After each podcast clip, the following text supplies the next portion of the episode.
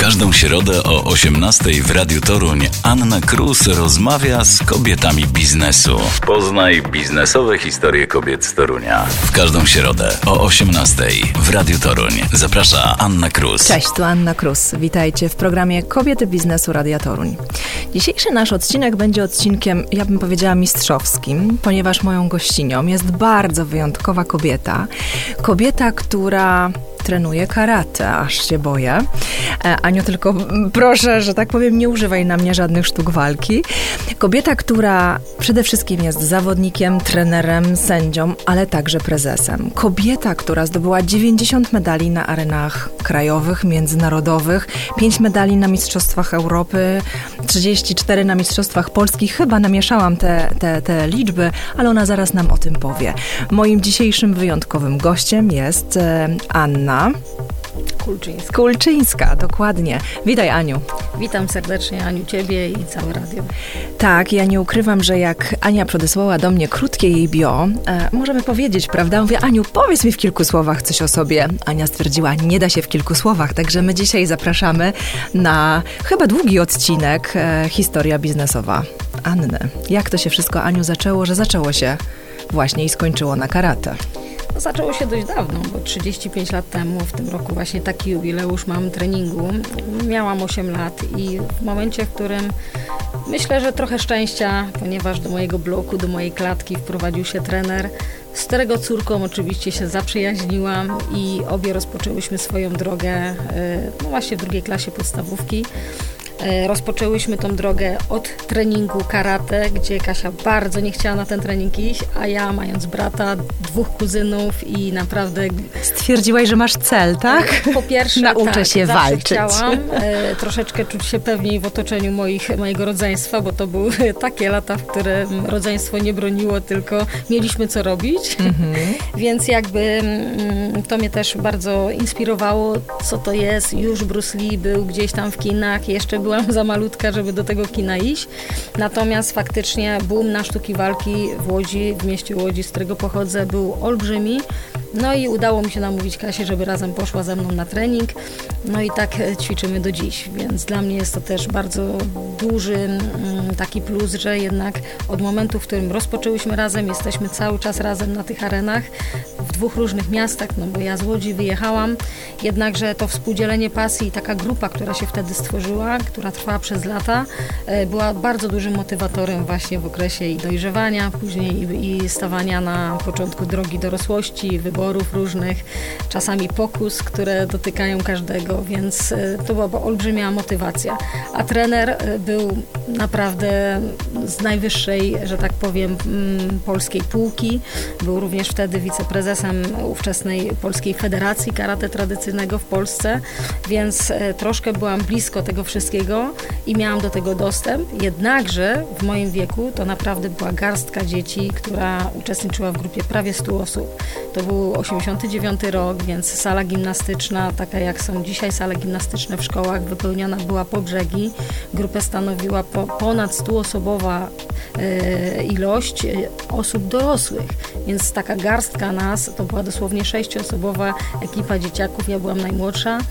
E, najstarszy był mój brat, lat 12 wtedy. E, no i tak żeśmy się motywowali, że są Właśnie- starsi, są młodsi, my jesteśmy tylko szóstka nas jest, ale chcemy być tacy jak oni. Właśnie chciałam zapytać, co tak naprawdę cię motywowało? Byłaś małą dziewczynką, ośmioletnią, która tak naprawdę mogła marzyć o tym, żeby e, zostać fryzjerką czy, mm, czy make-upistką, tak? A jednak ciebie zainteresowały sztuki walki. Nie dosyć, że zaczęłaś, to robisz to po dziś dzień, więc pytanie, co takiego sprawiło, że wytrwałaś? Wiesz, Aniu, jeszcze kiedy myślę o tym, kim chciałam być, jak miałam te 8 lat, to mm, no nie były to zawody, które wymieniłaś, natomiast na pewno mm, wiedziałam, że chcę robić coś ważnego dla innych osób. E, widziałam siebie w służbach mundurowych, widziałam siebie w policji, widziałam siebie w takich e, organizacjach, które mogą stać na straży jakiegoś dobra bądź drugiego człowieka. E, I bardziej tu upatrywałam możliwości, że jeżeli będę umiała pewne rzeczy, to zawsze przyniosą mi one dobry, e, dobry start do rozpoczęcia takiej drogi. No życie potoczyło się inaczej. E, To dlaczego i jak wytrwałam, to już powiedziałam też, że grupa, którą tworzyliśmy, była bardzo ważna i bardzo istotna. My też byliśmy takim, taką pierwszą grupką młodzieży, która w tych latach, na początku lat 90. była przygotowywana na olimpiadę w 2000, w 2000 roku. To wszystko się tam oczywiście, myśląc o sporcie, takim stricte sporcie, bardzo pozmieniało. Karate wtedy nie weszło na olimpiadę, ale my w tym cyklu przygotowawczym byliśmy, więc był bardzo duży nacisk na sport. Oczywiście cały czas filozofia sztuk walki była nam przemycana na treningach, było dużo, dużo wartości e, takich poza fizycznych, które nas e, właśnie w tym trzymały, że nie liczył się tylko sport, ale sport dla młodych ludzi był podstawą, żeby inspirować się na trening, chcieć na niego przyjść, poznać coś nowego i fizycznie dosyć mocno pracować.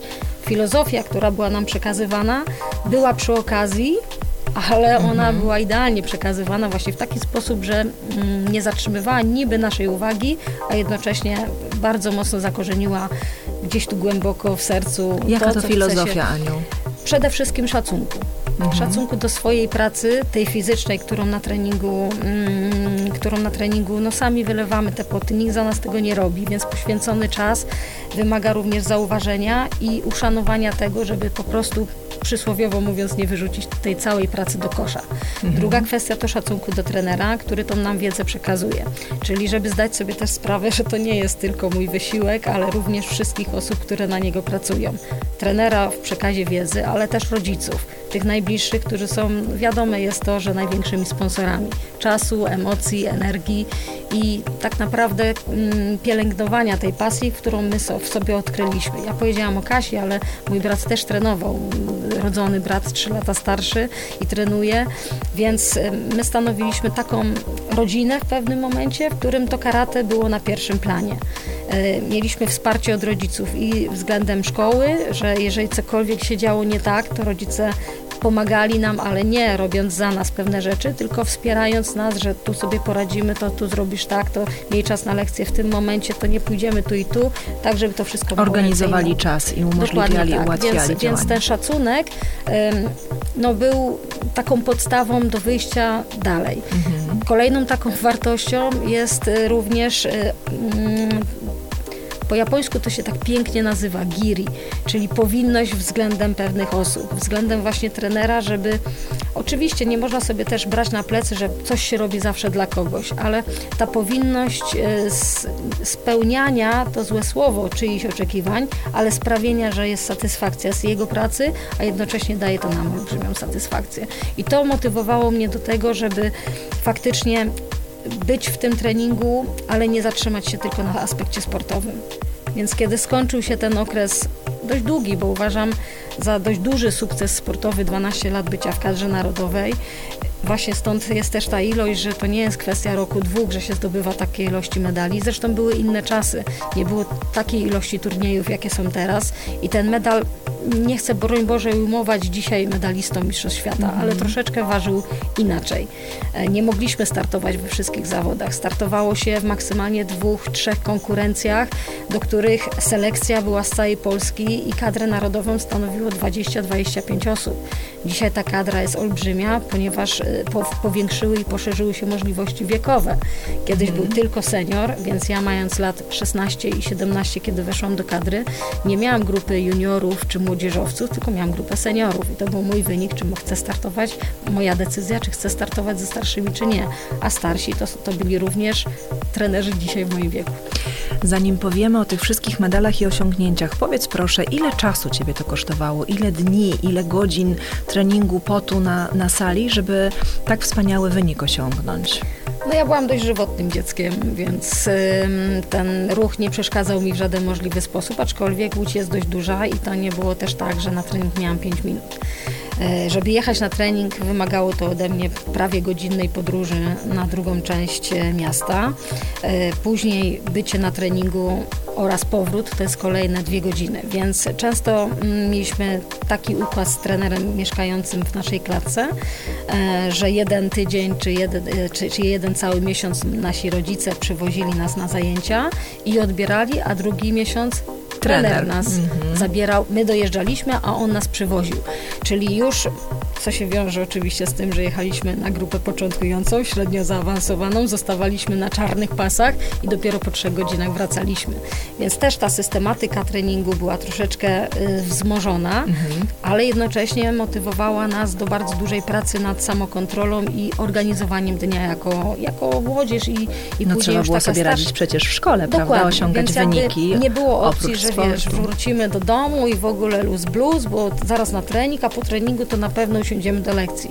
No nie ma szans. Po, po treningu już nie było szans. To po prostu jedyne o czym się marzyło to przyjść, a to był jeszcze etap E, dużych butelek mleka zostawianych i, i wypijana butla mleka i spać, po prostu spać. Mhm. Więc jakby ta organizacja od razu była z góry narzucona. Natomiast ja tak uważałam, chociaż no, na, tamte, na tamte czasy byłam najmłodszym czarnym pasem w Polsce, to był 97 rok, ja miałam 16 lat, a przełom był taki, że można było mieć 18, żeby zdawać, więc w Polsce zmieniało się wszystko. Coraz młodsi zaczynali trenować i my byliśmy pierwszym rocznikiem, gdzie właśnie 16-latków dopuszczono do egzaminu. E, I ja wtedy uznałam, że dopiero się zaczyna mój trening. No i wtedy mm, już przygotowując się w pewien sposób do tej kadry narodowej, e, chcąc startować na arenie troszeczkę wyżej, nie tylko w e, zakresie Polski, e, no to wiedziałam, że wiąże się to z ilością treningu. I tego treningu już wtedy było 4-5 razy w tygodniu. Dochodziły weekendy i wyjazdy gdzieś tam dodatkowo na szkolenia, więc no, karate stało się bardzo dużą częścią, częścią mojego życia. Codzien- mojej codzienności. Wiesz co, nawet, nawet nie chcę zapytać, a co ze szkołą, a co ze studiami i tak dalej, bo ja czuję, że tak naprawdę nie musimy o tym mówić, bo twoim ogromnym osiągnięciem jest karate i tak naprawdę to jest twój biznes w tym momencie. Filozofia, biznes e, e, i satysfakcja i pewnie Co nie znaczy, radość. że nie chodziłam do szkoły. No pewnie, że nie chodziłaś, ale dobrze, ją pomińmy.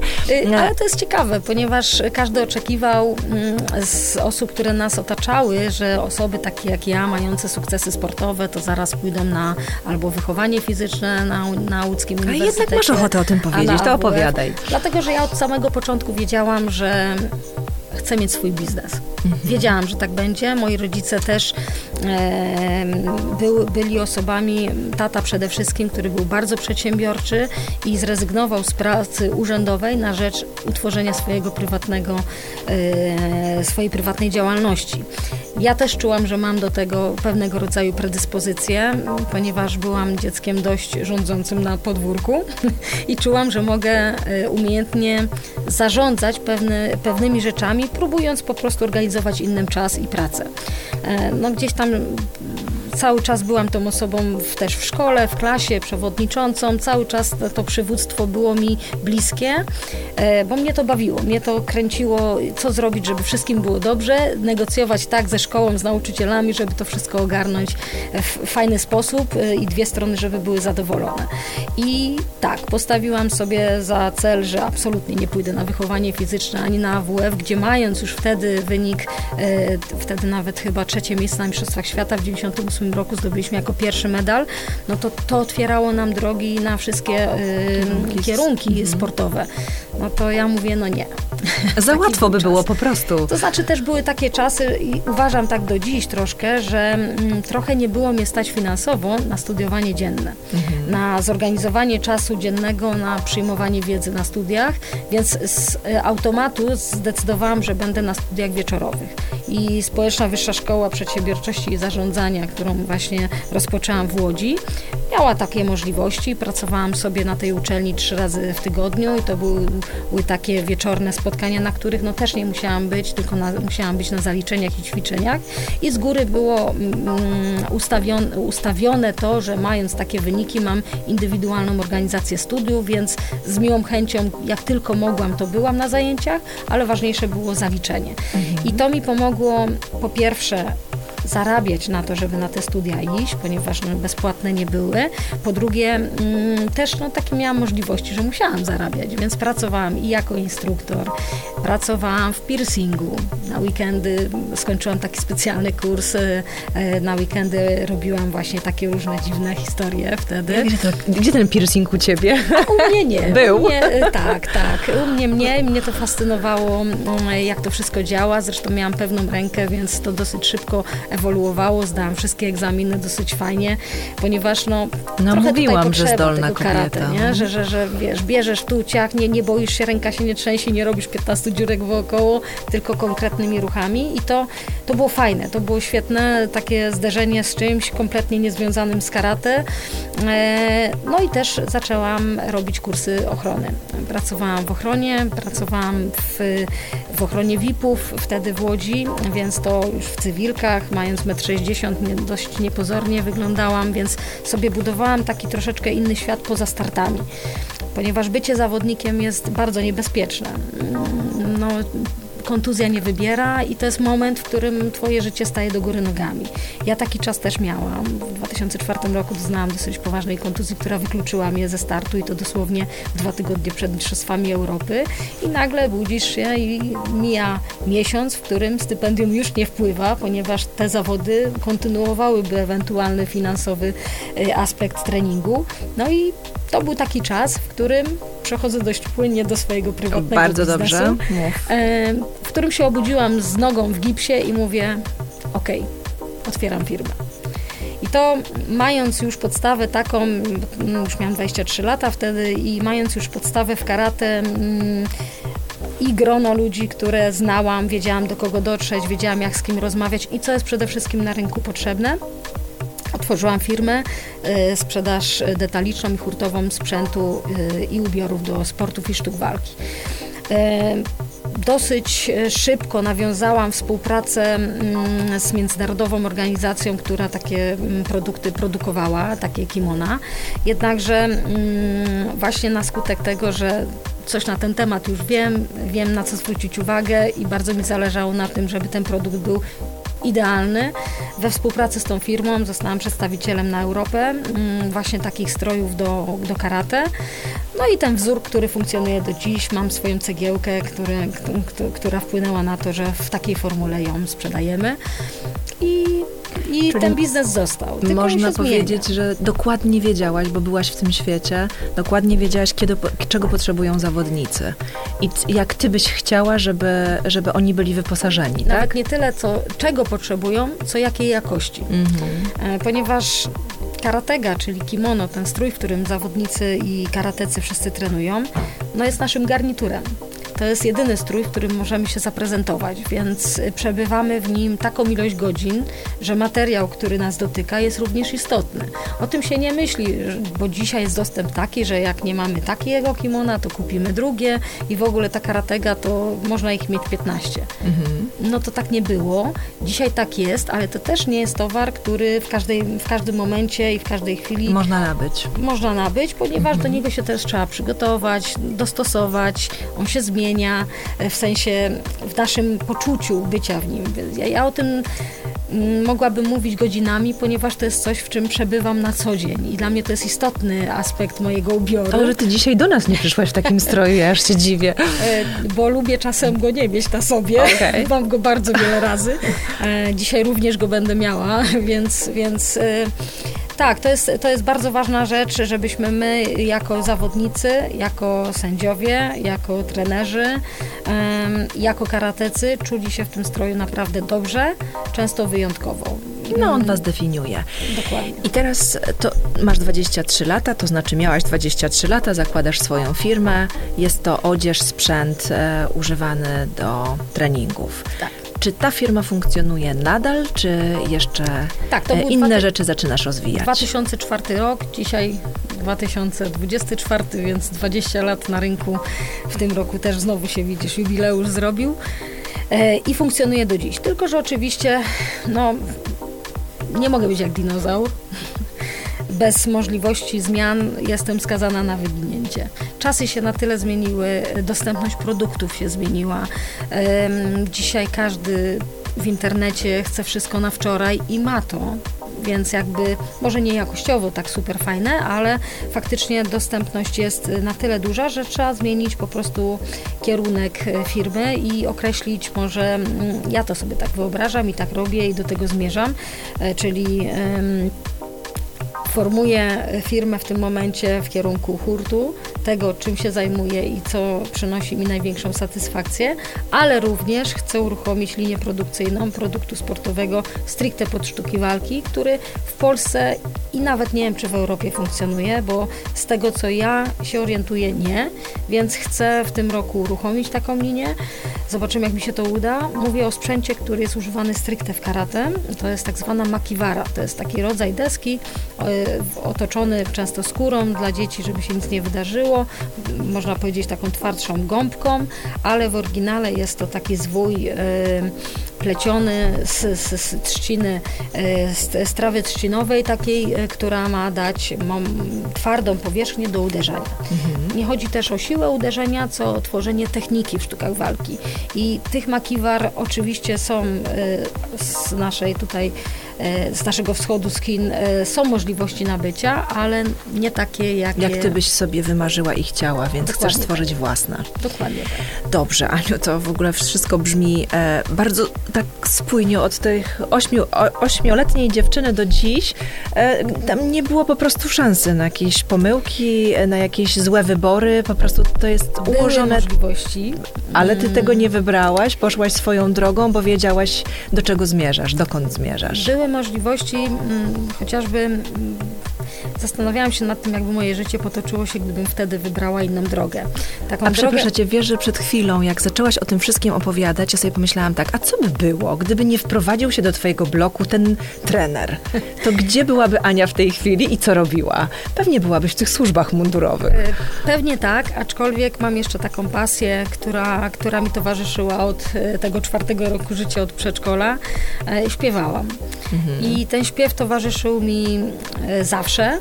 E, w liceum e, dostałam się do mm, chóru licealnego, w którym, którym też wygrywaliśmy e, wiele mm, konkursów muzycznych. No i mój ówczesny, już świętej pamięci profesor zaproponował mi za jego protekcją egzamin do Mazowsza. Ponieważ mój głos był taki, a nie inny, tak zwany biały głos. Ja miałam bardzo mocny głos, potrafiłam go dość mocno postawić. Dostałam taką propozycję i to był 98 rok. Ja w tym momencie we wrześniu, rozpoczynając swój rok szkolny, w przygotowywałam się do Mistrzostw Świata swoich pierwszych, które odbyły się w październiku, a egzaminy do Mazowsza miały się odbywać na początku września. No i bardzo się y, borykałam z podjęciem decyzji, jednakże wiedziałam, że bardzo mocno chcę w tym karate zostać. I może będzie jeszcze okazja, tak sobie myślałam. Może jeszcze ta muzyka stanie gdzieś jeszcze w Twoim życiu się e, pojawi. na mojej drodze. Jednakże wtedy wybrałam karate, pojechałam na Mistrzostwa Świata, zdobyłam swój pierwszy medal yy, i później już ta lawina również startów i w, w, związanych z tym przygotowań no, postawiła moją drogę życiową na takim, a nie innym Tak, jesteśmy przy medalach. Aniu, to popraw mnie. Ile ich tak naprawdę w Twojej karierze było? Bo wiem, że mi tutaj spisałaś. Zdobyłam pięć medali na Mistrzostwach Świata. Mistrzostwa Świata w karate są co dwa lata, więc przez okres tych właśnie 12 lat y, wystartowałam w pięciu y, mistrzostwach. Około 30 y, medali, 20 bodajże 7 albo 8 z Mistrzostw Europy, jeśli dobrze pamiętam, i no, ponad 30 medali z Mistrzostw Polski. W różnych konkurencjach. Karate jest y, z, sztuką walki, która daje możliwości również, bo wiemy, że w karate się albo walczy, albo robi pokazy. E, oczywiście tak, natomiast są jeszcze konkurencje drużynowe, są jeszcze konkurencje e, walki pokazowej, więc w wielu możliwościach mogliśmy brać udział, e, w wielu konkurencjach, aczkolwiek, e, tak jak mówię, w moich czasach, e, w, w latach 90. i na początku 2000 e, roku zawodnik w kadrze narodowej maksymalnie startował w dwóch, trzech konkurencjach. To są ogromne osiągnięcia, e, także mm, ogromne gratulacje z kolei ode mnie, ale na pewno od wszystkich, co, co słuchają, bo na pewno podziwiają za tą determinację i, i, i to, co osiągnęłaś. I teraz proszę powiedz, firma jest firmą, ale z tego co wiem, prowadzisz klub karate w, w Toruniu, więc opowiedz nam o, o tym przedsięwzięciu, bo to jest chyba coś pięknego. Na pierwszym roku studiów, jak już kończyłam pierwszy rok studiów, Y, dostałam propozycję przyjazdu y, tutaj do Torunia i budowania karate tradycyjnego w Toruniu. po początkowych różnych tutaj zamieszaniach dostałam propozycję otworzenia swojego klubu. No i, i, bardzo się cieszyłam na tą zgodę, bo tą zgodę musiał dać mi mój trener, gdzie będąc w trybie jednego z lepszych zawodników w Łodzi, musiałam z tej Łodzi zrezygnować i budować coś kompletnie nowego na nowej ziemi. E, bardzo się tym cieszyłam i budowałam to z takim zaangażowaniem, w jaki sposób był budowany mój klub w Łodzi. Więc cała energia, cała, ca, cały przysłowiowy mówiąc prąd, który miałam poza przygotowywaniem się do swoich zawodów, inwestowałam w promocję treningów karate tutaj w Toruniu. I, I oczywiście właśnie przez to, ile czasu się temu poświęcało i w jaki sposób budowało się w tamtym czasie również relacje i z rodzicami, i z zawodnikami, e, spowodowało myślę, olbrzymi sukces, gdyż przed pandemią, kiedy sobie analizowałam pracę mojego klubu, no to było ponad 700 e, członków e, i prowadziliśmy zajęcia w całym powiecie toruńskim, w 18 różnych miejscach, w przedszkolach, szkołach, ośrodkach sportu, wszędzie, gdzie tylko było można. E, zatrudniałam już wtedy 16 instruktorów, a zatrudnienie instruktora karate to nie jest temat, że do każdego mogę podejść powiedzieć, a to ja cię w trzy miesiące nauczę i będziesz uczył. To tak nie działa. Byli to często moi uczniowie, moi wychowankowie, ale też osoby, które z innych miast przyjeżdżały na studia do Torunia i miały taką możliwość, mając już czarny pas, bo musi być to osoba z czarnym pasem, żeby, żeby po prostu nauczać. Więc zrobiło się brzydko to zabrzmi, ale małe przedsiębiorstwo.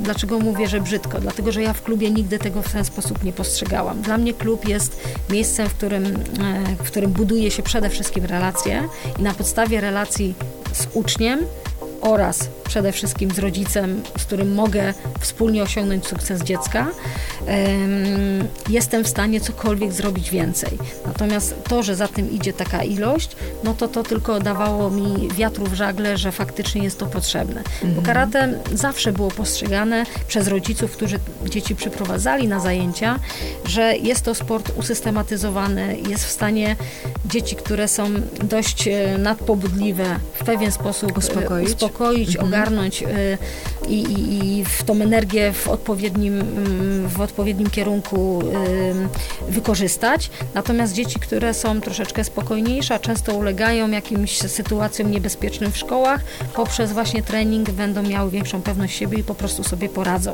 Zbudują po prostu swoją i nie tylko wizualną strukturę ciała, ale przede wszystkim będą zauważały pewne rzeczy, które mogą być niebezpieczne dla nich i będą ich omijać. Czy jest jakiś idealny wiek, w którym dziecko może przyjść na trening, czy nie ma znaczenia, czy to jest czterolatek, czy piętnastolatek? Pod względem fizycznym to ten złoty wiek rozwoju cech motorycznych to jest 5 lat. 5, e, nawet w Japonii jest taka tradycja, że w wieku 5 lat e, rodzic przyprowadza dziecko do najbliższego dojo, czyli do miejsca rozwoju, edukacji i nauki wartości właśnie takich e, związanych z kulturą też japońską. I to jest moment, w którym się rozpoczyna. Ja bym ten okres już pomału przesuwała troszeczkę niżej, ponieważ zmieniły się czasy. Ten rozwój dzieci jest e, dużo szybszy, e, co wynika z możliwości i z dostępności. Więc e, około 5 roku życia to jest idealny moment na rozpoczęcie fizycznie. Jeśli chodzi o intelektualne przygotowanie, emocjonalne, przyjęcie ilości treningów, to ten okres 7-9 lat jest naprawdę optymalny. E, z moich obserwacji dzieci, które rozpoczynają po 10 roku życia, często mm, nie, do, nie, nie, nie są w stanie wytrwać w tej decyzji dość długo i szukają swoich możliwości w innych sportach, co nie jest złe, absolutnie. Tylko tą kulturę wysiłku, jeżeli ktoś nabywa przed tym dziesiątym rokiem życia, no to z mojego doświadczenia te osoby faktycznie trwają dość długo w swoich decyzjach pięknie, ale czy to jest tylko klub dla dzieci, czy także klub dla dorosłych, dla seniorów, dla każdego? Moim marzeniem było stworzyć klub, który będzie od czterolatka do, do 104-latka, dla każdego. E, żeby to była społeczność, żeby mógł e, rodzic przyprowadzić dzieci i zostać na treningu, ale również e, rodzic tego rodzica mógł przyjść i zrobić coś dla siebie. Więc najmłodszą grupę, którą prowadzimy stażem, to jest od 6 lat prowadzona grupa seniorów w Toruniu i jest to jedna z największych grup w Polsce.